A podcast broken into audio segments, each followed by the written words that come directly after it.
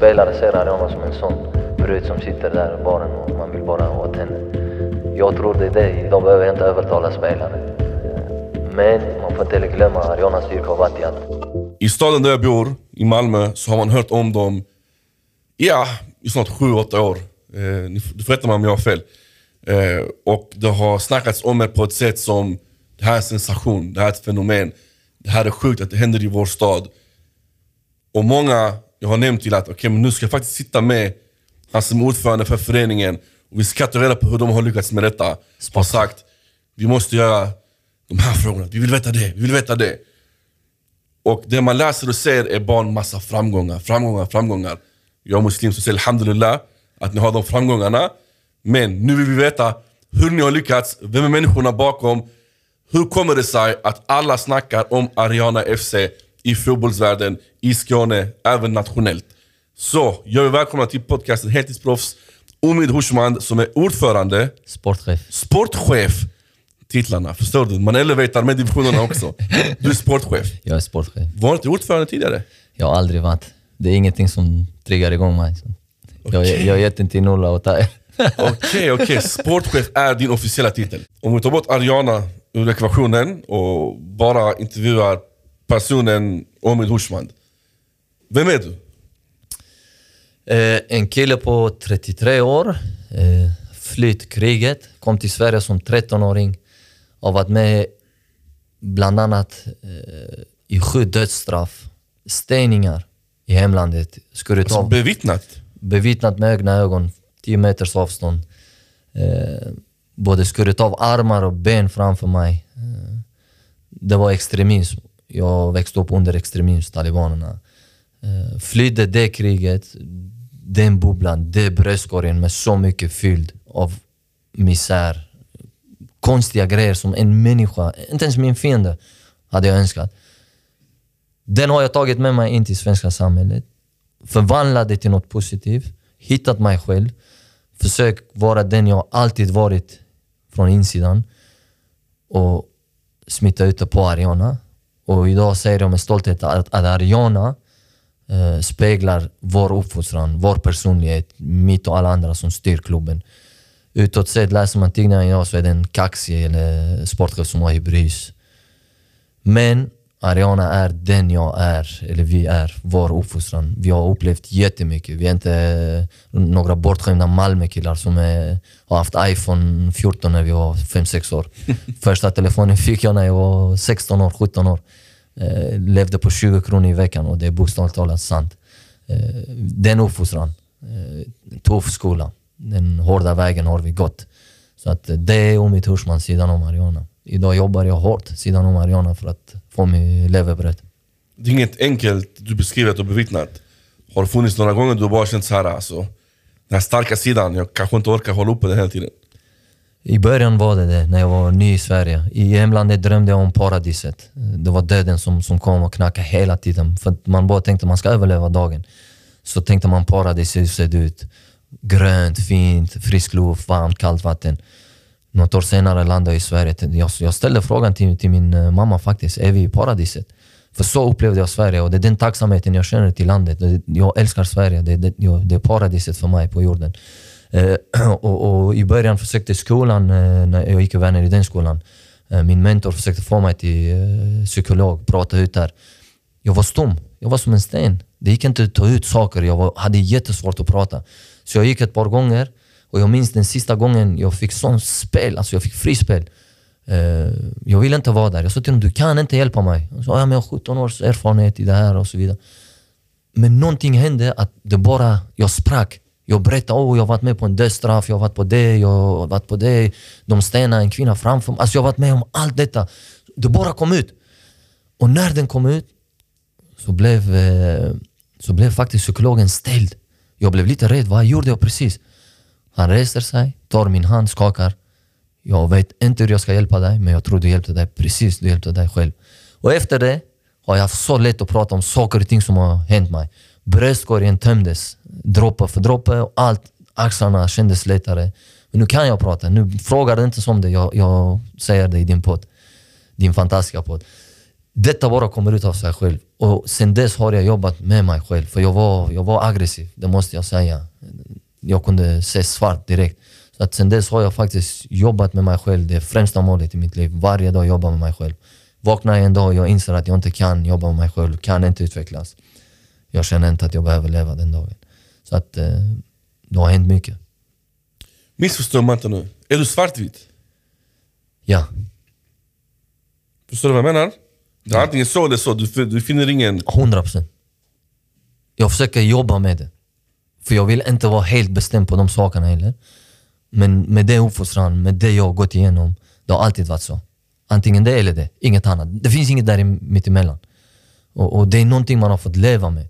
Eh, jag till exempel, jag har jobbat sedan jag var liten. Jag började till och med när jag var 6-7 år. Barnarbete i hemlandet.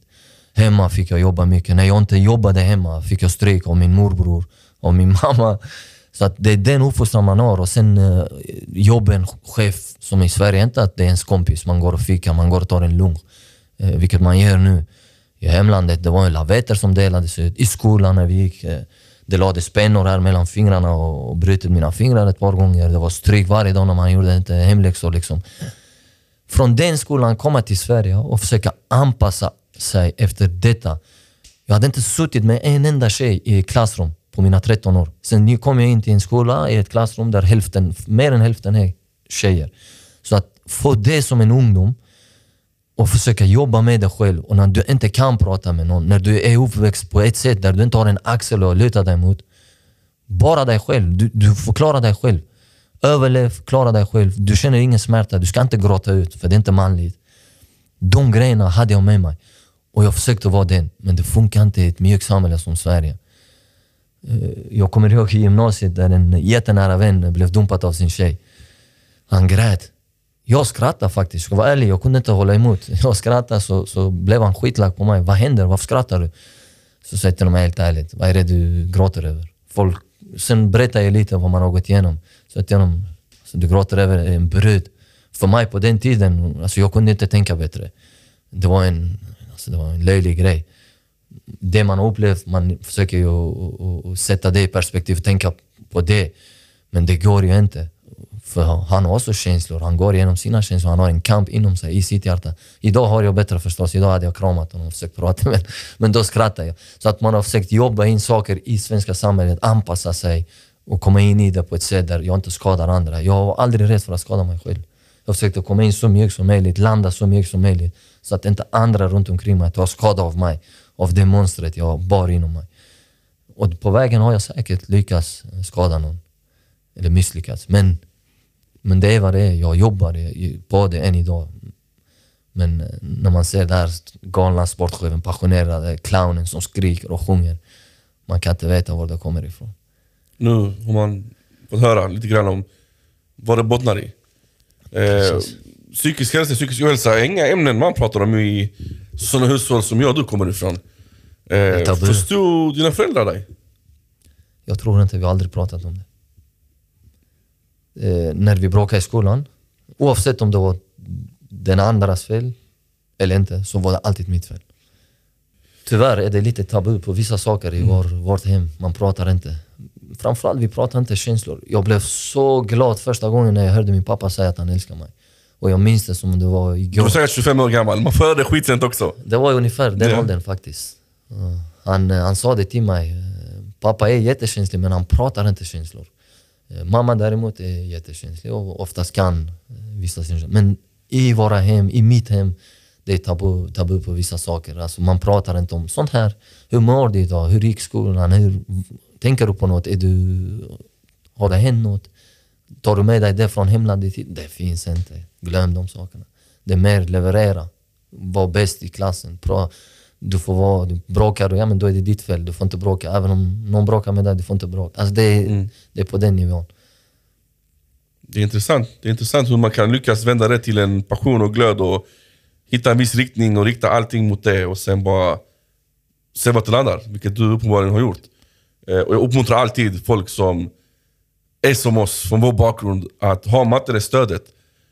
Dina bröder, dina bröder runt omkring dig som du påstår att du har, de ska lyssna på dig när du pratar om sånt här. Det, det är så man vet vem som är ens riktiga bror. Det som visar dig stöd i dina värsta stunder, när du själv inte kan formulera dina känslor och de lyssnar på dig bara. Så jag uppmuntrar det, alltid. Och jag uppskattar att du förklarar din position eh, från det perspektivet. Och, Vill jag säga. och äkta broder finns där ute. De som säger det känner jag att har lite ansvar själva. Är man äkta själv mot sina bröder där ute, vänner och äkta bröder. Men då får man det tillbaks. Men oftast de som inte får det, det får man själv någonstans brustit i det och misslyckats med det. Att vara äkta själv. Jag har alltid känt att jag har varit äkta och jag har många äkta bröder där ute som faktiskt har varit stort bidragande till det man är idag. Som har hjälpt en på traven, liksom har varit där och stöttat en. Kanske inte att man har suttit och pratat om dessa ämnen, men man känner deras närvarande. Alltså de är där, de, de hjälper. Och eh, man är tacksam över människor man har runt omkring sig och det är väl det som har format en. Mm. Och fotbollen var den stora passionen som, som fick välja min väg i livet. Annars vet jag inte vad jag hade gjort för jag är uppväxt i Rosengård. Jag landade i Malmö i Sverige 20, 2002. 11 personer i en tvåa. Mm. Alltså, vi hade inte ens kläder. Vi gick till skolan, vi fick eh, ta varandras kläder. Vi hade en eh, toalettkö på morgonen på sju, åtta pers. Var alltid sent i första lektionen. Eh, det var ingen som såg de grejerna. Så man går med en klump från magen ut från den dörren och redan allt vad man kommer med in också. Vem är det som ska hjälpa en? Vem är det som ser? Vem, vem vågar prata om de sakerna öppet idag? Eller då när man är där. Så att efter det flyttade vi till Linningen. Det är också ett utsatt område. Omgänge där är inte det bästa. Folk tänker inte på dessa grejer. "Åh, Jag ska plugga till läkare, ingenjör. Jag ska välja det. Så att man fick själv samla sina tankar. Och alltid sagt, föräldrar, föräldrar är för mig helgon. Alltså, de vill man inte såra. Och det är de som har alltid stoppat mig från att kanske göra saker som hade kunnat såra dem. Så att det fick bli fotbollen. Vägen ut. Jag har hypat det här avsnittet jättemycket med mitt intro. Och jag tror att vi kommer leva upp till det ju längre avsnittet eh, fortlöper. Ariana FC, ta det från början. Grundare, hur såg du ut? Hur kom du på tanken? Varför startades den? Eh, först och främst, eh, wow, din intro. Jag fick lite gåshud faktiskt. Det är kanske jag som, som älskar Ariana, känner så. Men den var wow. Eh, sju år sedan, eh, tanken kom upp att eh, vi ska starta en förening som är lite annorlunda. I landet lagom som Sverige är, eh, gillar inte många att man är lite annorlunda. Det ska vara lite annorlunda. Så att vi gick eh, mot strömmen. Vi ville skapa en förening som, som, som ger krydda till svensk fotboll sa vi. och sen ut i Europa sedan.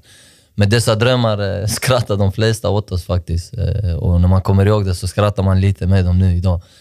Eh, så att eh, det var drömmar, stora drömmar, inga förutsättningar. Eh, ingenting. Tomma händer, stora drömmar. Eh, nu sju år senare, eh, svensk fotbollshistoria efter sju avancemang på raken. Vi känner att vi är Sveriges Zlatan på klubbnivå. Så att, eh, det är vad vi är idag. Är det någonting som ni har känt från allra början? Är det, eller är det en identitet som har skapats längs med vägen? Det är en identitet som fanns där, eh, men som skulle bevisas. Eh, Vi visste vad vi ville. Jag tror det är det som också gör Ariana lite unik. Vi har pratat stort, men vi har levererat. Eh, när vi startade föreningen så sa vi att sex år senare skulle vi spela i division 2 och då krävdes det sex raka avancemang. Eh, och folk som sysslar med föreningsliv och de lägre divisionerna vet hur jobbigt det är att, att klättra i dessa divisioner. Där är ingen ambition, där är ingen motivation hos folk. Man får slita dag in dag ut för att skapa någonting. Men vi skapar något, men lite mer än det. Det blev en stor familj, där är kärlek, där är passion, där är allt. Där är tro framförallt på det man gör. Så att mm, Det är det som gör det unikt och, och den, den tron fanns från dag ett. Vi, vi skulle upp bara. Och när vi sa det, som sagt, många sa att det här är en omöjlig grej ni pratar om. Men vi gjorde det omöjliga till möjligt. Och, och nu är vi här. Jag minns specifikt när jag skulle starta den här podden, vilken situation då jag och min broder Mustafa, Muchachas, satt i ett hotell i Stockholm och pratade om hur fan ska jag göra någonting som är vårt, som är mitt. Så jag minns diskussionen och tillfället väldigt klart när tanken till den här podden startades. Har du någon liknande situation på hur Ariana skapades? Det finns. Eh, Och by the way så var jag en av era första följare. Och, när någonting är äkta, när någonting kommer från hjärtat, det fångas upp direkt av människor som, som ser det. Tack. stort tack. Så att Muchacho har en fin historia, Ariana. Hallå Muchacho om du hör mig. Han kommer höra, han kommer få höra. höra detta. han var en av de första spelarna faktiskt. Han har sin historia, sitt kapitel i Ariana. Så att, eh, det är häftigt. Och nu sitter jag här och är med. Cirkeln sluts lite så. Det är livets ja. cirkel. Nej, men vi, vi kände att eh, vi vill göra något speciellt som nivå. Och hur ska man göra det? Sen är det väl vår bakgrund, vår uppfostran, vilka vi är som människor. Vi tänkte förvandla det till en fotbollsklubb. Du säger vi och vår. Du har sagt det nu i sex minuter. Vem är vi och vem är vår? Vi är alla som älskar Ariane. Var är de som har varit med och trott på denna resan och ständigt, dag in dag ut, kämpat ideellt, slitit för denna klubben. Från början var grundarna Nurla Amiri och jag i bakgrunden där, och mitt Ursman. Sen har Taher, Azizi och de hoppat på. Sen ju fler eh, år vi har på nacken, desto fler som hoppat in och, och hjälpt oss. Så att det är vi. Det blir orättvist att säga att det är mitt Ariana. Så att eh, vi är många.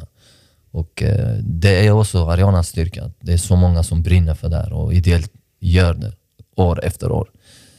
Så att eh, vi hade den tanken att kan vi ta vår personlighet och lägga in det i en fotbollsförening med sättet man är utåt, beteendet, så trodde vi att det skulle skapas något unikt.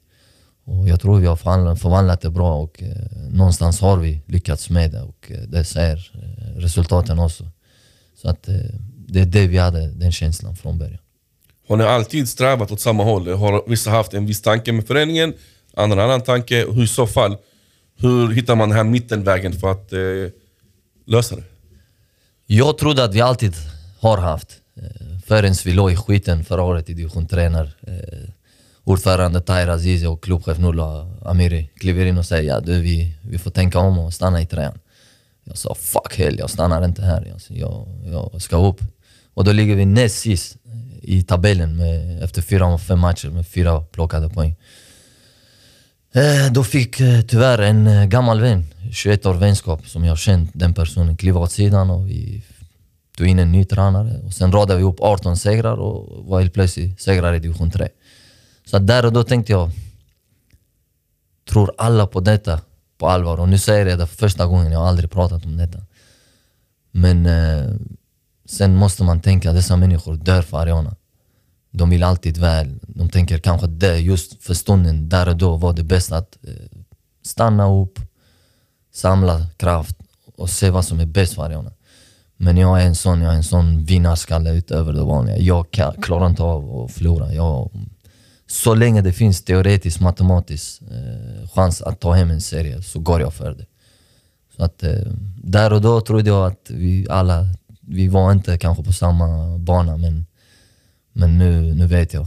Eh, när jag har fått smaka på, på de motgångarna också med dessa människor vet jag att det var bara för Arianas bästa. Men alla vill åt samma håll. Det har aldrig ändrats och det kommer inte göra det.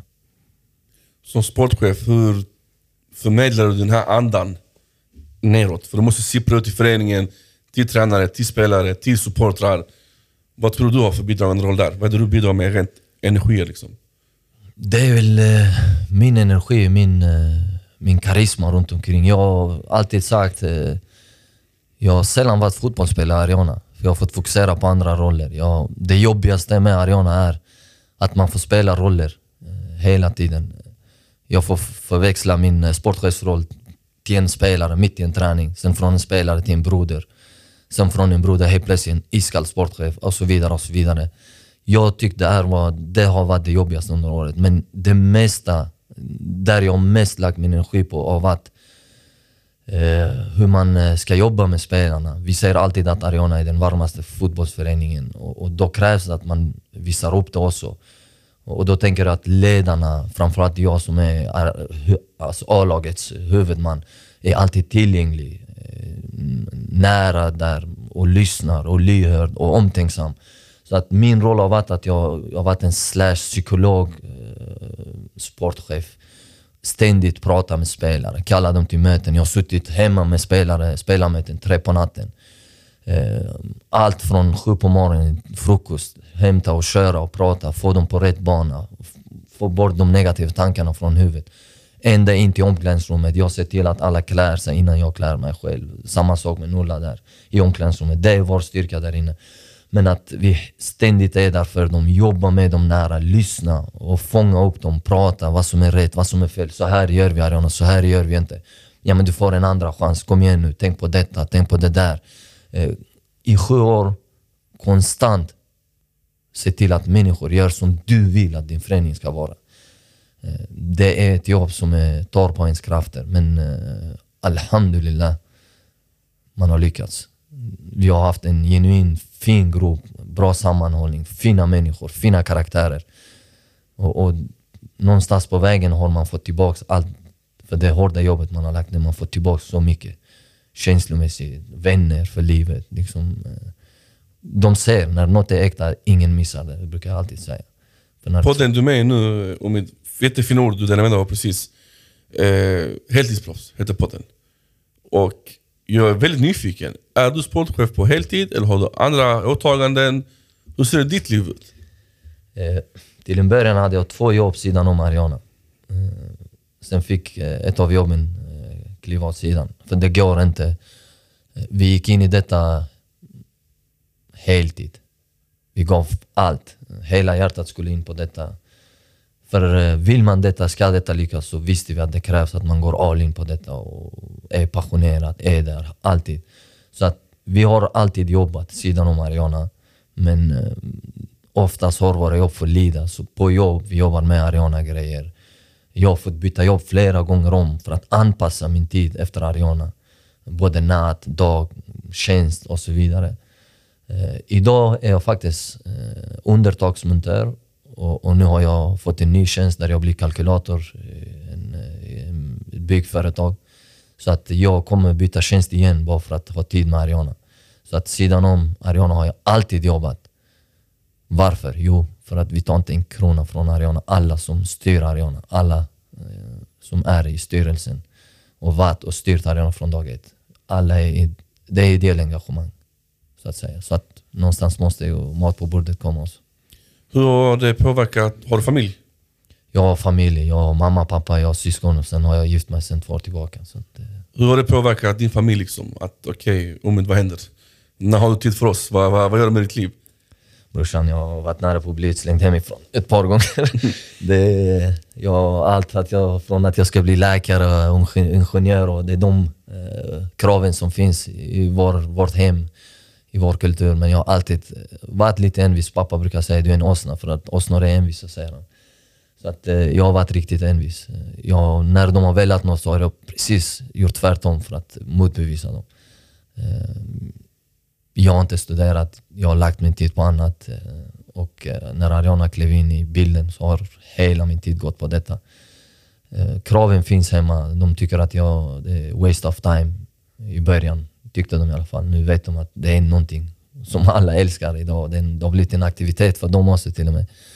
Så att eh, det tar på ens kraft, det tar på ens tid framförallt. Och eh, som sagt, vill man någonting eh, på riktigt så får man också gå all in i detta. Det får vara heltidsproffs. Vad tror de nu då? Vad har de för visioner för dig? Är de större än dina? Ja, det tror jag också. På vägen har deras sätt att se på detta, deras syn om Mariana har ändrats. I början var det inte mycket, det var inte många som kom dit. Men nu enda som, som pratas om hemma, det enda de ser fram emot är Arianas träningar, Arianas matcher. Vad händer runt omkring Ariana? De försöker fiska upp information. Vem har du träffat? Jag vet om jag tog på mig kostym idag och kom hit. kommer dyka upp ett par samtal, sms. Var var du? Vem var det? Liksom, nu vill de veta allt. Vilka spelare jag träffar, vilka tränare. Eh, nu vill de åka bort fyra timmar om det är en bortamatch. Liksom, kör upp, vill åka buss med oss till och med. Så att nu hela deras vardag kretsar runt Ariana. För Ariana berör människor. Och min mamma var inte berörd av någonting i Sverige. Hon satt hemma för det mesta, gjorde inte så mycket. Eh, vi har berört henne. Ariana har faktiskt berört henne, inte jag. Jag har inte behövt jobba på, på den fronten faktiskt. Men jag vet om när man kommer och tittar på en Ariana-match, läktarkulturen är lite annorlunda vi berör människor som inte blev berörda innan av samhället. Och det är det jag älskar Mariana och det är där vi ska fortsätta. Vi ska beröra, vi ska fortsätta beröra människor. Så att, eh, nu har vi berört dem så pass mycket att de bara ser fram emot en ny säsong Mariana. Dra igång skiten. Rätta mig om jag har fel. Men man associerar Ariana mycket till, till landet Afghanistan. eh, afghansk kultur. Yes. Men det är väl mycket mer än så. Det är mycket mer fans som inte har af- afghansk bakgrund eller har någon relation till Afghanistan att göra. Så vad är det för relation Ariana har till, till det landet? Eller har jag förstått det fel? Mm. Den enda relationen Ariana till, till landet Afghanistan har är att eh, vi som eh, grundade föreningen kommer ursprungligen därifrån. Jag själv flydde kriget som var, när jag var 13 år. Eh, Nula gjorde samma sak, han är två år yngre än mig, så vi kom nästan samtidigt till Sverige 2002. Så att det är den enda kopplingen egentligen. Eh, Och, och sen allt annat är ju Malmöit. Det är Malmökillar, Ariana är från, av Malmökillar, för Malmö, till Malmö. Eh, Och idag om du tittar på Ariana, det är 16 nationaliteter I laget? i laget. I A-laget då ja. A-laget. Allt från Afrika upp till Balkan och sen eh, till Asien och så vidare. Liksom all 16 nationaliteter i ett A-lag. Det är exakt som världen ser ut idag, eller framförallt Malmö gör. Mångkulturella Malmö, det vackra Malmö. Eh, Alla, alla från olika delar av världen finns här. Och vi har från dag ett har sagt Ariana känner ingen färg, Ariana känner ingen bakgrund, Ariana känner ingen religion, Ariana känner inget språk, ingen etnicitet. Ariana älskar fotboll, Ariana vill ha kompetens och eh, kunskap. Är du bra nog, du är välkommen att tävla med oss. Så att eh, enda kopplingen är väl att vi kommer därifrån, men allt annat är väl det beteende vi själva har haft, vår uppfostran, hur vi vill att Malmö ska se ut, hur vi vill att vårt samhälle ska se ut. Det är det Ariana ska eh, spegla. Har man dragit några paralleller kring Ariana och typ syrianska, syriska, dalkurd? Har man dragit eh, jämförelser? Ja, helt ärligt. Alltså, jag, jag har ju varit eh, fan av dessa klubbar också. Man följer dem. Det är unika resor de har på sitt sätt. Man har, nu har man blivit så pass engagerad att man läser ännu mer om dem. Vad gjorde de? Hur gick de den vägen? Eh, Så att och av folk blir den tyvärr jämfört för att de ser att det är en blatteförening. Eh, de vill gärna koppla det med dem. Ah, den ska upp, upp, upp, sen boom, ner som en pannkaka. Liksom. Upp som en sol, ner som en pannkaka. Det är väl lite kanske det man hoppas på, men jag lovar er. Det som skiljer Ariana från andra är att vi kommer behålla våra eldsjälar. Vi kommer inte tappa vår identitet på vägen som vissa av dessa föreningar tyvärr, tyvärr gjort. Eh, och, och Ariana kommer etablera sig inom svensk fotboll och svensk eh, fotbollsfinrum. Så att eh, vi jämförs, men det är inte det vi är glada och stolta över. Vi har vår egen väg, vi har vår resa. Det är det vi är stolta över. Och, och jag tycker inte fokus ska lägga på vilka som har gjort det. Fokus ska ligga på vad är det man har gjort. Och idag har ett par killar från Malmö skrivit svensk fotbollshistoria. Det är väl det som spelar roll egentligen. Du har eh, snackat på väldigt, väldigt väl och bra, så jag tycker du förtjänar att ta dig en klunk vatten. Medan jag tar upp min telefon. Och eh, jag, jag sa till dig innan vi började spela in att, ja men du vet, gillar, gillar min research, pratar med lite olika vänner, olika folk runt omkring mig. Ja men det här avsnittet har den här personen, är det någonting ni vill veta? Eh, så en återkommande fråga har varit, hur lockar ni över era spelare till att komma och spela i Ariana? För ni har välmeriterade spelare som både varit där och är kvar. Eh, som har spelat och spelar. Så det är en, en, en ständig fråga som har återkommit. Hur? Allt har ett svar. Och, och jag, ah, jag vill vara rak och ärlig. Eh, från början, jag trodde inte jag var någon säljare och jag har aldrig velat vara en säljare. Eh, så att eh, från början var det mer att sälja in det vi tror på till spelare i division 8 som vi säger, 7, 6. Jag fick sitta och prata, övertala människor i, i flera, flera dagar och veckor. Prata och, och, och sälja det vi har. Alltså, vi, vi, vi hade en dröm, vi, hade en, vi skulle skriva historia sa jag till dem då. På det sättet lockades jag med min personlighet och vad vi står för. Locka en hel del bra spelare och sen var de flesta av dem nära vänner. Och, och de köpte den idén och den drömmen och, och var med. Sen har jag sagt på vägen när den hypen kommer och du vinner och vinner och blir någonting. Det är som kliva in på en bar, du ser en vacker brud som sitter där. Vem vill inte ha den? Nu är Ariana där tyvärr. Det, jag vill inte säga det men spelare ser Ariana som en sån brud som sitter där i baren och man vill bara åt henne. Så att eh, där är vi idag. Alla vill komma till Ariana. Nu är den en vacker grej, liksom, en vacker brud som alla vill ha. Så att, eh, jag tror det är det. Idag behöver jag inte övertala spelare. Eh, men man får inte heller glömma Arianas styrka har varit i att eh, vår nätverk, vår omgivning med, med, med bra spelare vår koppling till det afghanska landslaget. Det har lockat spelare. De har känt en skyldighet att komma hit och hjälpa Ariana. Jag sa ju att jag hade lite så frågor från folk som har örat ut mot Malmö, fotbolls-Malmö. Och då har man nämnt ett specifikt namn. Eh, ni som ja, känner till fotbolls-Malmö och divisionsspelarna här. Så det här är ett namn som har varit återkommande. Eh, hans efternamn vet jag inte hur man uttalar, men Sami Gungur. Gungur? Sami Gungur. Gungar. Eh, det finns någon komplicerad relation eh, till honom och Ariana.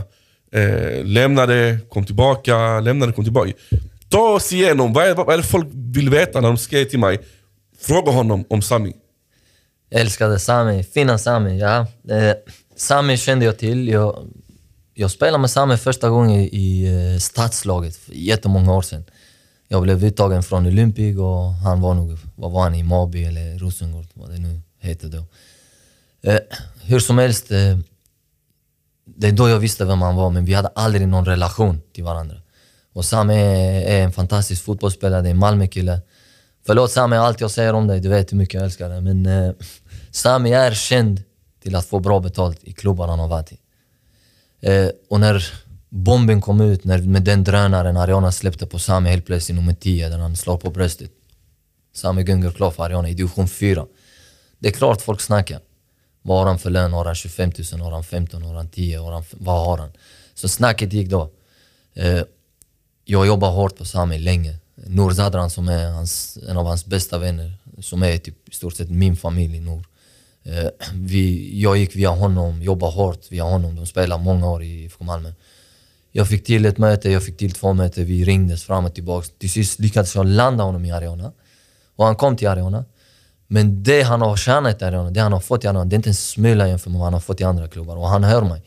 Eh, och han kom till Ariana och han visste nivån var lite låg men han trodde på denna drömmen. Jag fick eh, sälja in den till honom. Och när han, när han litar på mig, när han litar på klubben. Sen dess har han, jag tror inte han har någonsin älskat din klubb så mycket som han älskar Ariana. Sen inför i år, ärligt talat, för folk förtjänar att få höra sanningen. Så var det också snack lite om löner, lite hit, vi skulle, vilken väg jag skulle gå i division 2. Sami valde att gå vidare. Han gick till eh, Malmö City. Eh, jag blev förvånad, ska jag vara ärlig. Jag trodde inte han skulle gå dit. Eh, men samtidigt har han ju vänner där, kopplingar, så att det var ju förståeligt på det sättet. Men det gick ett par månader. Jag försökte följa honom, för det är en riktig Ariana-kille. Han har blivit en Ariana-legend idag. Så att jag fick kolla på hans matcher, höll ändå vår kontakt kvar. Det var en match som tog på mig faktiskt. Jag gick och tittade där, de mötte Prespa och Prespa hade röda kläder. Så som Ariana har, oftast. Eh, hans lilla fina dotter är där med hans familj, mamma och fru och så vidare. Så när Prespa kommer ut i plan börjar hon sjunga Arianas ramsa, låt. Ari, Ariana, säger Det är för att de har röda kläder. Så att jag tror en pappa när man får höra det, det tar på en, det tar på ens känslor. Och jag är hundra procent att det tog på Sami. Och Sami känns det som att han hade en hemlängtan igen. För han kom till Ariana. Folk snackade om att det är pengarna som lockar. Men när han kom dit, det blev hans hem. Det blev hans kärlek, hans passion. Så som alla andra som har kommit in och älskat Ariana på det sättet. Och anammat Ariana, så som vi vill de ska göra. Sami var en av dem. Så han hade en längtan hem kände jag och snacket dök upp under sommaren och han ville komma tillbaks. Så vi tog kontakt. Du ska hem igen. Och han var glad. Men jag sa till honom du måste ner i vikt. För han hade tagit på sig ett par kilo. Jag trodde inte han, han tog det på så stort allvar. Att på en vecka gick han, tror jag, 5,5-6 kilo gick han ner i vikt. Men det var ju också bevis på hur mycket han ville hem igen. Och han kom tillbaks allt från eh, styrelsemedlemmar och kanske tränare till mig, jag till och med ibland. Att man tvivlar på, på att kommer han klara av det här, en lika seriös nu. Gå dit, sämre nivå, sämre träningar kanske och så vidare med all respekt. Tempomässigt. Ska han upp igen, vad skulle han bidra till? Men han var bestämd. Han sa ni ska få se, jag ska ta min startplats. Och han har varit helt avgörande för Ariana i år. Att ta hem division 2. Han har avgjort matcher. Och sen när han inte avgjort så har han varit en av de bästa spelarna på plan. Senaste, de mest avgörande matcherna. Så att det är lite om Sami och hans historia i Ariana. Är det någon som vill ha hans lönespecifikation, de kan kontakta mig, ringa mig så kan jag skicka det till dem också. Det är inga problem. Är det en spelare som kommer stanna kvar? Min förhoppning är att alla som, som, som älskar Ariana som Sami är, som känner att man är en del av detta, ska stanna. För det är ryggraden. Man, man, man, som jag har alltid sagt, man ska behålla så mycket av det, det som går att behålla i Ariana. För det kommer vara en trygghet i nästa division. För det är många som söker sig till oss. Ju fler vi är, desto lättare kan vi ta emot de andra och, och få dem att känna sig som, som en av detta och lära sig vad, vad innebär att ha Ariana i Ariana och ta på sig den tröjan. Så att vi får se, det är en förhandlingsgrej också. Det är också en division 1, långa resor. Man får ta det därifrån. Så min förhoppning är att behålla honom. Och jag vet om där ute en hel del vill veta hur vi lockar, hur mycket vi betalar. Ey. Det är en av frågorna också som kommer fram snart. Det är ingenting som betalas. Jag kommer ihåg, jag frågade en Malmökille som var fruktansvärt bra i fotboll. Jag sa till mig, du kom hit, vi kommer ge dig kärlek. För Ariana får man kärlek faktiskt. Publiken sjunger. Gå till division 1 matcher, division 2 i Malmö. 20 år som jag har följt. Där är 20-30 personer som tittar, en flickvän, en, en sambo, en pappa, mamma. Vinner du, de klappar. Vinner du inte, de klappar. De klappar dig på ryggen. Så varm korv på vägen? Ja. Alla är nöjda och glada. Men sånt är Ariana. Kom dit, uppvärmningen, där är 500 pers. När matchen är igång, 1000-2000 pers. Det är trummor, det är maskot, det är hit, det är dit.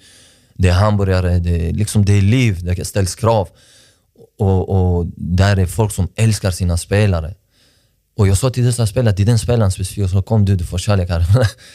jag kommer aldrig glömma det. Han sa, du jag får kärlek hemma, du får ge mig pengar.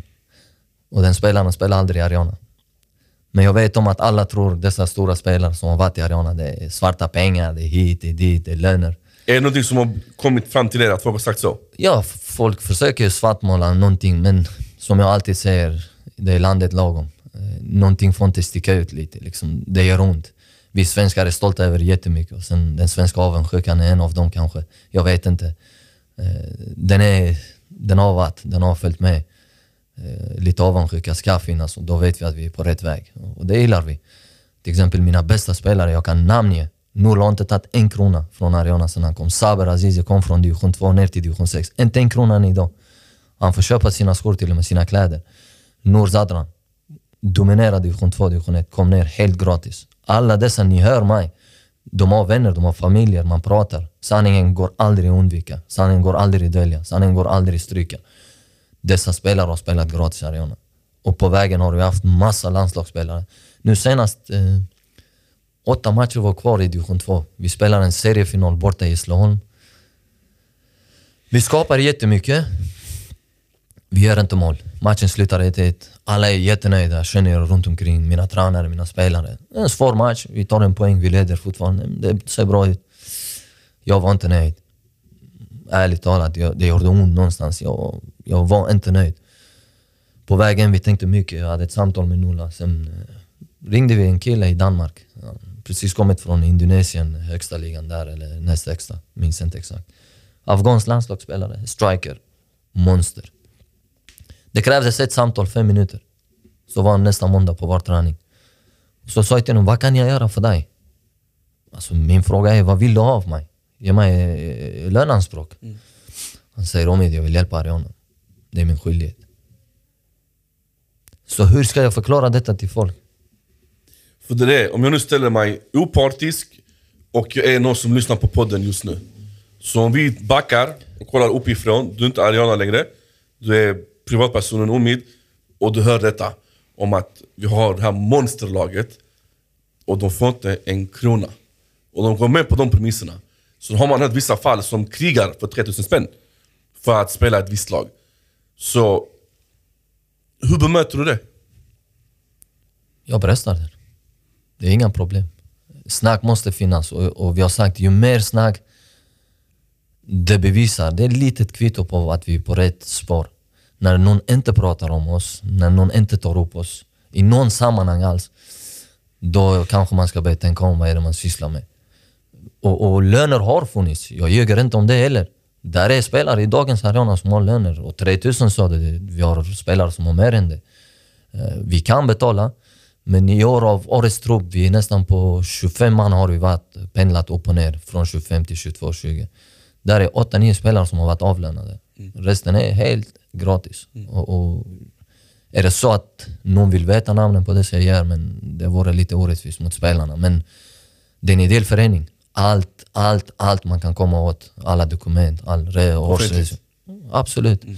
Är det någon som är misstänksam, de är välkomna att komma till Ystadsvägen 17 på vårt kontor. Vi tar fram allting. Så det är inga problem för det. För det låter som att, eh, när jag frågade innan, vad gör du för energi för, för klubben? Hur får det sippra ner till spelarna? Uppenbarligen, om man lyssnar på det du säger nu, så är din vision det folk tar. Vad är det för vision du säger till spelarna? När säger du till dem, okej, okay, vi kommer casha fett när vi kommer till det här stället, till den här positionen? Min dröm är att alla dessa människor som har trott på det här och alla de på vägen som trodde och sen någonstans på vägen släppte de taget. Att de återansluter, de är med oss. Att en vacker dag nu kanske, nu är vi två steg från den allra högsta nivån i Sverige. Att man kommer dit så att jag kan heltidsanställa dessa människor. De får jobba och tjäna pengar på det de älskar. Vakna när du vill, gör det du älskar. Istället för att 8 till 9 jobb varje dag, 8 till 5 jobb varje dag. Du, du är fast. Det är som samhälle, vi är slavar. Vi jobbar, vi betalar skatt när efter skatt, vi betalar våra räkningar. Det är knappt någonting över. Folk kämpar, sliter år in år ut för att till ha råd till en semester. Det är sånt de har byggt samhället. Det går inte att, att, komma åt det. Så att min dröm är att alla dessa människor är med oss, bygger detta, tror på det. Så ska Arena bli ett stort, stort megaföretag där vi kan anställa alla. Och så där kommer belöningen, där kommer lönerna. Och då jobbar man med det man älskar. Och det är visionen, det är drömmen och det är det jag har försökt, inte sälja in, det är det jag har försökt prata. För det är en dröm jag har. Jag försöker inte sälja in något som inte finns. Jag sa till spelare, jag sa till mig själv, du ska ner från division 2 till 3 till division 8. Men du ska upp hit och spela där. Så jag fick övertala mig själv. Och nu är jag där, jag till och med spelar, jag kan spela division 1 med Ariana. Där är någon nivå ingen annan klubb kunde erbjuda mig. Vi plockar spelare i division 8 från division 4. Jag sa du kommer vinna division 4 och gå upp. Kom, var med på den resan. Vissa köpte inte det snacket, vissa tog den. Såg elden i våra ögon. Kom med. Sen vann de dessa divisioner och gick om det och spelade i en högre division. De har aldrig fått spela annars. Det är inte många klubbar som ger chansen till vem som helst. Men hos oss, så länge du är på, du är påkopplad, du är där, du sliter, du kämpar. Kvalitet avgör alltid. De bästa ska alltid spela. Och det är det på vägen jag vet, jag är utanför boxen, jag kollar vad är det vi sysslar med? Vad händer? Alltså det här är någonting som aldrig hänt i, i svensk fotboll. Spelare efter spelare kommer. Jag kan plocka 20 spelare på ett fönster, alltså transferfönster. Det är nästan orimligt. Men det är för att nu har folk fattat, det här är på riktigt. Det här är någonting som händer och vi är lag som inte bara spelar vacker fotboll, vi jobbar hårt också. Vi har en dröm, vi har en vision, vi har, vi har regler som inte... Alltså vi kan prata om Ariana 15 timmar till. När jag sitter med en spelare första mötet, jag säger inte oh, hur duktig du är, jag kommer titta på din träning idag. Jag vill se hur han hälsar på mig, hur pratar han? I Sverige, i skolan, man lär barnen, alltså de ska lära sig någonting, men det har ingenting med uppfostran att göra. I fotboll, när klubbarna runt omkring Malmö, du går och lär dig fotboll, inget annat. Men i Ariana, vi försöker ha lärandet plus uppfostran. Så när jag möter en spelare så förklarar jag min verksamhet. Så här funkar vi. När du kommer in i omklädningsrummet, du hälsar på alla, tar din runda och tittar dem i ögonen. För man är där, jag är här. Fånga människor. Det är respekt. Respekt, kärlek, gemenskap, det är våra tre ledord. Så att vi jobbar med människor, vi jobbar med deras uppfostran, hur de ska bete sig. Så att det är ett stort jobb bakom det som ingen ser. Och, och, det är det som gör att när spelare först tvekar kanske, sitter på ett möte, de börjar få en känsla av det. Sen när de är där och kommer in i omklädningsrummet, då förstår de vad jag pratar om. På tal om bröder så har du nämnt Tahers namn, Norlas namn flera gånger. Det är ni som utgör styrelsen för, för Ariana? Det stämmer, och någon till. Som jag, jag känner till namnet men... Perdi Sushman sitter i styrelsen, det är min storebror. Saber Azizi eh, har varit med i styrelsen genom hela den resan i stort sett. Eh, där är ett par andra som har varit med och hoppat av. Naim Zadran sitter och hjälper och är med. Så att eh, vi anpassar styrelsen, föreningen. Har man tid, ork, man är med. För vi som sagt våra eldsjälar och allt. Kan man inte så tyvärr. Som du sa innan, att ni familj, det, det är bröder. Hur håller man det professionellt? Hur styr ni Ariana liksom och håller det flytande? Det är en hårfin balans. Den är jobbig. Ofta sa alltid, jag minns en, en jätteduktig tränare för ett par år sedan sa eh, Eh, där är en vänskapsgäng. Eh, mitt svar inom mig var du är din jävel ska du få se den vänskapsgängen. Ska skriva svensk fotbollshistoria. Men eh, det är så det ser ut utifrån. Vi är ett par vänner vi har blivit på vägen och även om det inte var från början alla vi vi ställer höga krav på varandra. Så som jag går hårt på Tahir, Nulla, vissa av dem, ibland, i min roll, i vårt sätt att jobba i arenan. Hade jag gjort det på min egen bror hemma så tror jag vi hade varit ovänner kanske för resten av livet. Så att man får vara jättenoga med vad man säger, vad man gör. Men samtidigt får man ha det i beräkning att det professionella jobbet, Ariana är en grej, sen det privata en annan. Jag skulle inte göra de grejerna, jag skulle inte säga de sakerna i vår vänskap utanför Ariana. I den boxen vi är utanför Ariana, vi sitter och äter middagar, går ut och reser och så. Men i Ariana, med Ariana-relaterade grejer, vi går hårt på varandra. Vi ställer krav. Det är högt i tak. Jag tror det är också styrkan. Att vi kan göra de sakerna. Kan man inte, jag tror det är kört. Liksom. Det är också en grej som man måste utveckla längs med vägen. Det är ingenting som bara händer över en natt. För ni har säkert haft ordentliga tjafs och sen kommit på att ja, men han här funkar si, han här funkar så. Det är det som är det vackra med människan. Alla är så olika. Man träffar på det. Jag älskar Malmö. Det är så många olika nationaliteter, så många olika människor. Men vackra på sitt sätt alla. Så när man träffar dessa i styrelsen, när man jobbar med dessa, man lär känna dem. Alla är olika. Eh, Ena har styrkan i att även om man gör fel så är man där direkt och, och ber om ursäkt. Oh, jag gjorde fel, okej okay, grabbar vi kör på. Liksom, man är medveten. Och jag tycker det är en styrka. Sen vissa av oss har så pass mycket stolthet, man ser aldrig det. Så att vi, komple vi kompletterar varandra väldigt bra. Vi har styrkor och vi har svagheter. Vi försöker jobba på, på det som är svagt, men styrkorna försöker vi alltid lyfta. Det är det vi försöker luta oss på och liksom jobba med det vi är bra på. Men längs med vägen, som du sa, absolut, vi har gjort våra misstag, vi har haft våra chans, vi har varit sura, vi har gjort saker och ting som, som inte har varit så vackra. Men det har gett oss någonting på vägen. Och sju år sedan, vi började med noll som sagt. Tomma händer. Idag är vi ett av eh, de största lagen i Sverige, eller en av snackisarna i alla fall. Så att någonstans har man gjort någonting bra. Nu har ju haft mycket fokus på Ariana kring A-lagsfotbollen.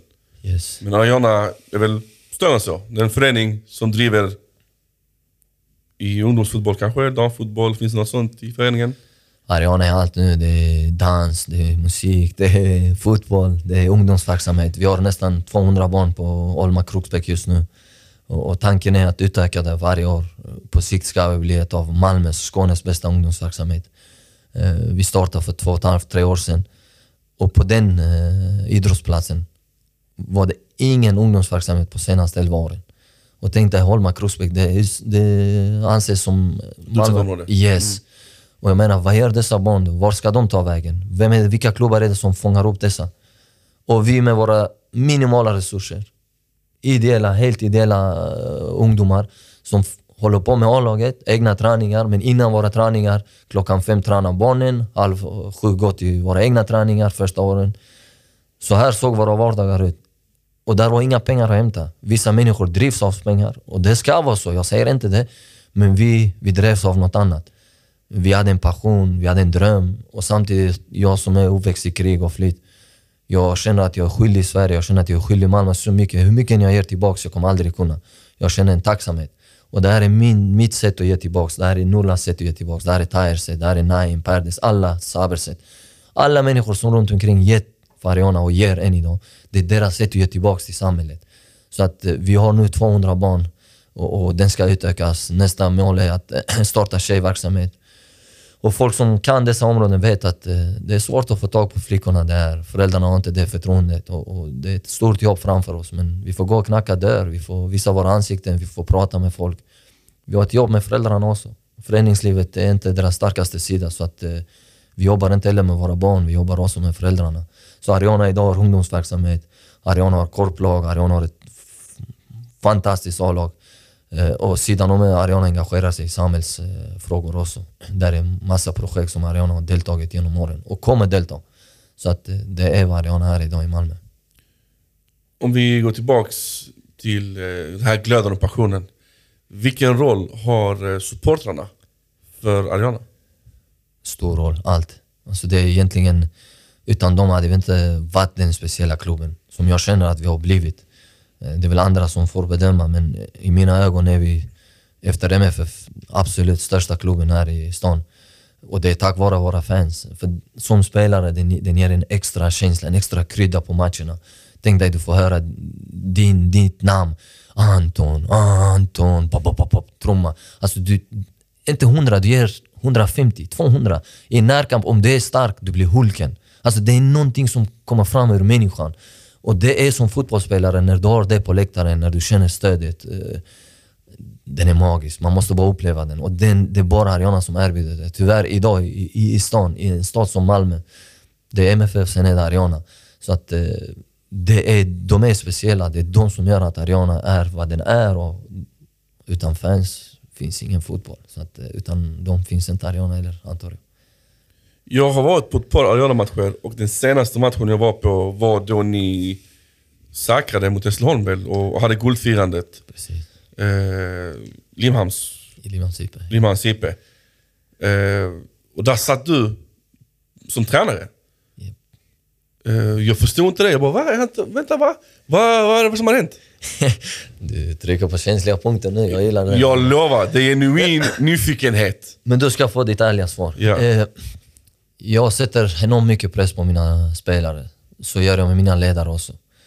Eh, jag har drivits av resultat. Eh, det är nästan på en nivå där det är galenskap. Eh, jag vill vinna, vinna, vinna. Jag är inte nöjd med ett oavgjort. Oavsett om vi har spelat bra eller inte. Så att under året jag har känt ett missnöje med resultaten. Jag värvar 25 spelare under året. Inom fotboll ska det inte vara möjligt att du vinner en serie, speciellt division 2. Alla ni där ute, ni vet, division 2 är inte lätt. Att vinna division 2 med 25 nya spelare sa alla det är omöjligt. De här vet inte vad de gör. Så att vi gjorde det, vi värvade och sen sa jag till mina ledare, mina tränare då, vi ska vinna. Vi har klubbat för det, det finns inget annat. Så det är bara nummer ett som gäller.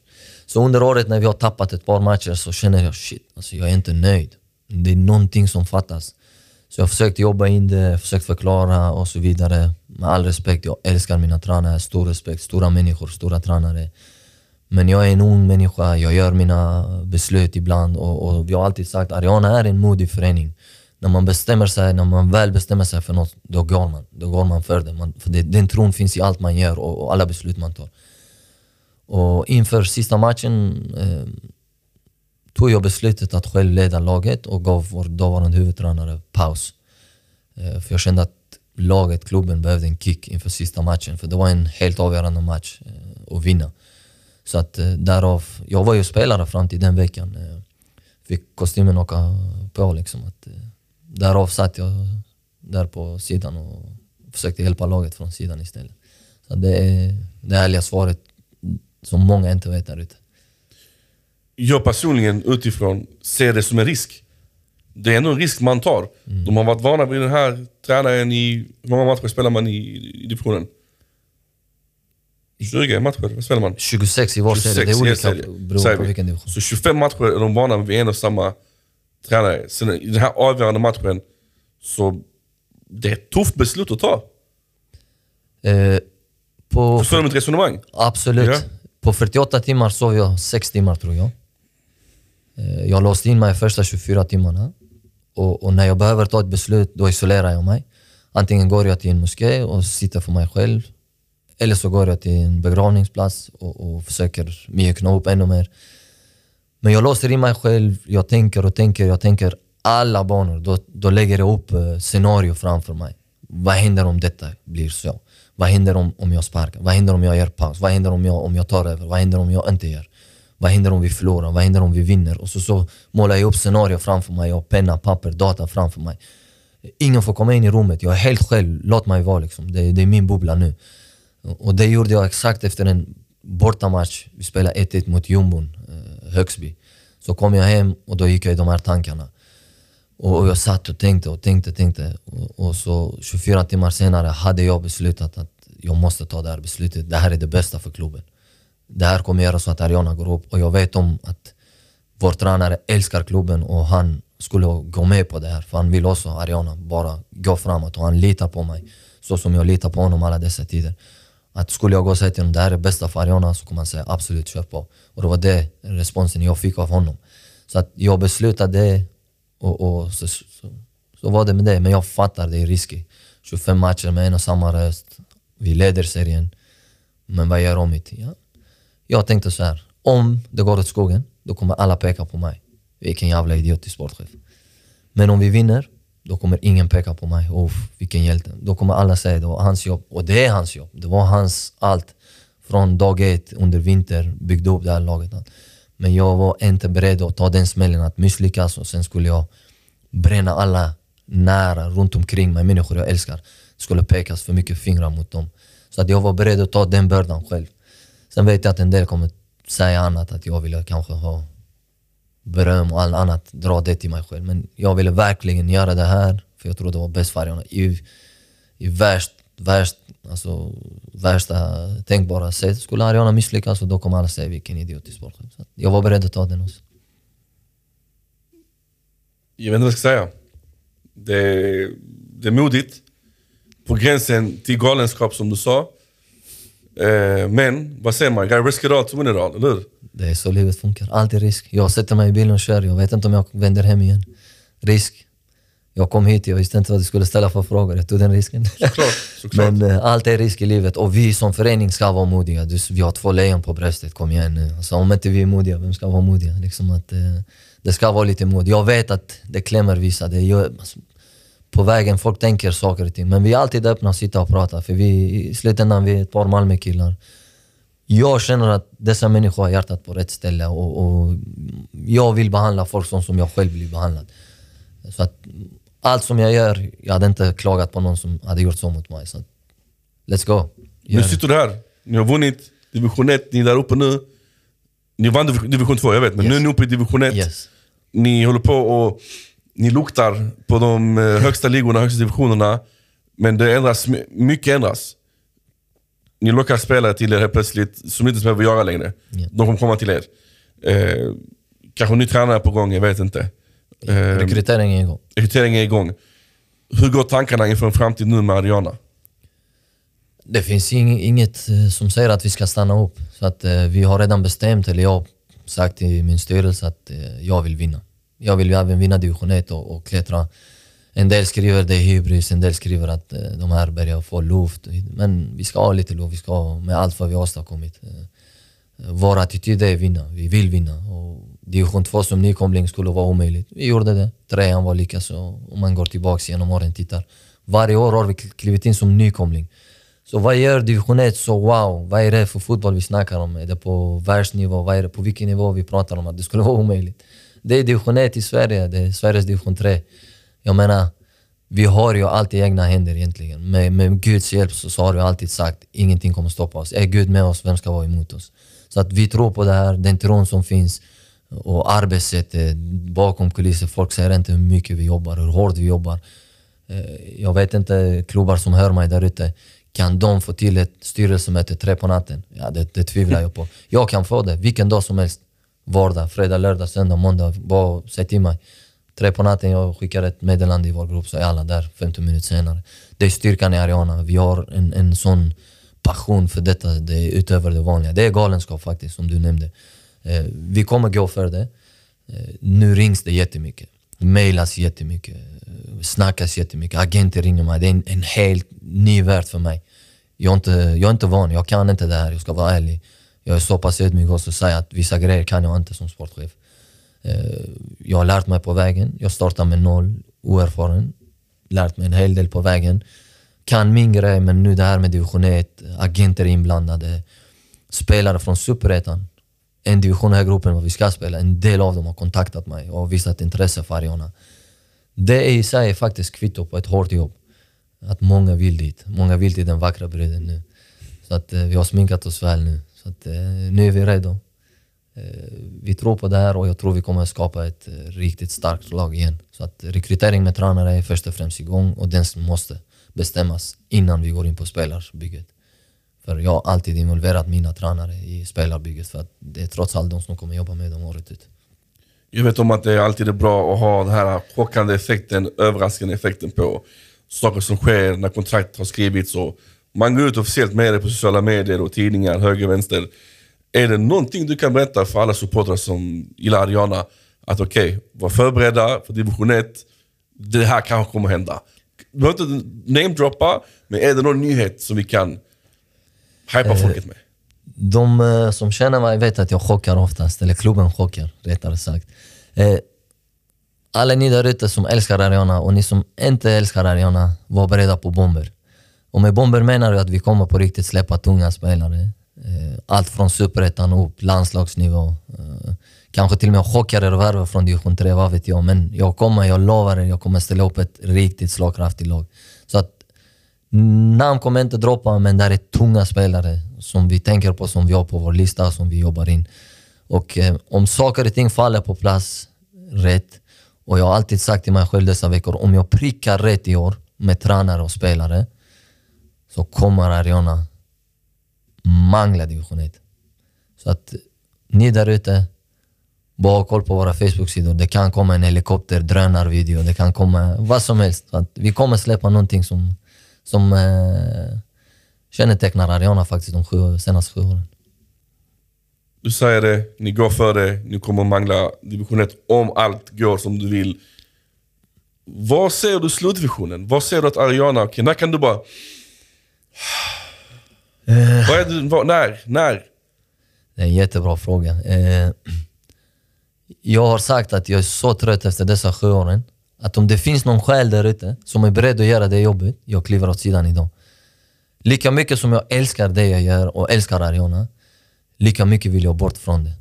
Det är den känslan det inte går, att det går inte att förklara. Men jag vet om, om, om jag släpper det så kommer inte någon göra det. Någon kommer inte gå dit och servera kalsonger och shorts till spelare och strumpor. Någon kommer inte gå dit och bära bollar och, och stå och lägga kronor. Jag vet att någon kommer inte köra en spelare från punkt A till punkt B tio på kvällen. Det är de grejerna som räknas i den rollen jag har. Och jag är inte ensam, det är många till som gör det. Men vem gör detta som jag gör sidan om mitt jobb? Om någon där ute känner sig manad, jag är beredd att kliva åt sidan. För jag vill njuta av arenan från en annan vinkel. Utanför boxen, utanför bubblan och se vad som händer. Så trött är jag, men samtidigt älskar jag det. Det kommer aldrig finnas ett stopp. Så länge det går som det gör. Så länge jag är där, jag vill vinna. Jag vill upp. Jag ställer mina krav varje år till min trupp, till min styrelse. Jag sa till styrelsen förra året inför division 2, lyssna. Om ni klubbar för att vi ska stanna, jag säger upp mig. Jag är inte med. Vi ska bara gå för att vinna. Jag fick dem att kämpa, jag fick dem att leverera, jag fick dem att jobba hårdare, jag fick mig själv och de likaså mot mig. Ställer krav, vi, vi är hårda mot varandra. Så att vi gick för det och vi lyckades. Och i år är det samma sak. Vi ser den visionen vi har sagt, vi ska sätta färg på svensk fotboll sedan ut i Europa. Jag ser Ariana en vacker dag med Barcelona, Juventus, lilla Milan och Inter i en Champions League-grupp. Så du till lilla Milan? Jag lämnar det okommenterat. Ja. jag vet om att du är Rosineri och jag har en till här som sitter faktiskt. Så att, eh, ja, det är drömmen.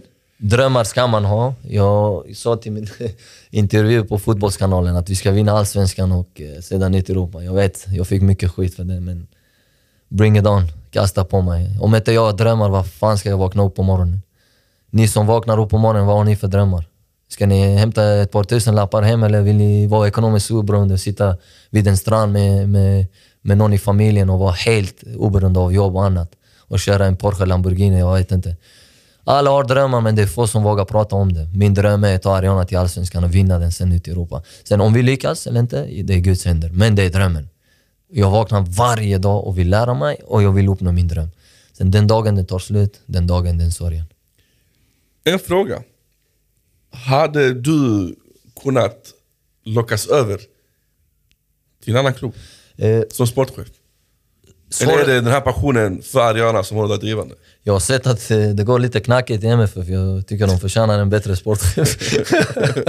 Nej, skämt åsido. Jag älskar eh, deras sportchef. Det är en fantastiskt fin människa. Eh, men eh, jag släpper någonting igen. Ingen som vet. Nurla vet. Jag fick ett erbjudande, 30 000 i månaden. Och jag får division 2s bästa budget om jag kliver till den klubben. Och bara enda, det enda de kräver är att vinna division 2. Jag tror jag har ett av de lägsta budgeten i Ariana i division 2. Och, och, jag har inte en krona i lön i Ariana. Och jag vann division 2. Jag säger ja för jag var en del av detta. Vi vann. Så tänk dig i min sits att du får 30 i månaden plus du får jättemycket pengar att värva för. För mig division 2 är en bagatell då.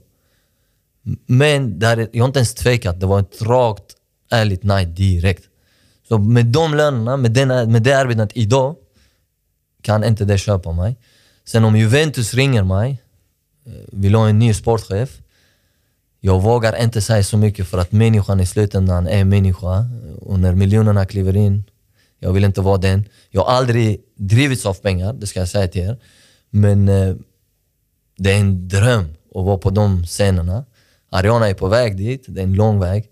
Men eh, idag hade jag inte lämnat det för någon klubb här i Sverige. Men kommer det utländskt intresse, då kommer jag göra dig till min agent så får du fan jag hittar inget bättre sätt att avsluta den här podden med, med, med det du sa precis. Det enda jag kan säga är all lycka. Division 1 närmar sig snart. Tränare ska rekryteras. Bomber kommer att släppas. När, och inshallah om du tar Europa från division 1 upp till superettan, garanterar du mig din första intervju då också?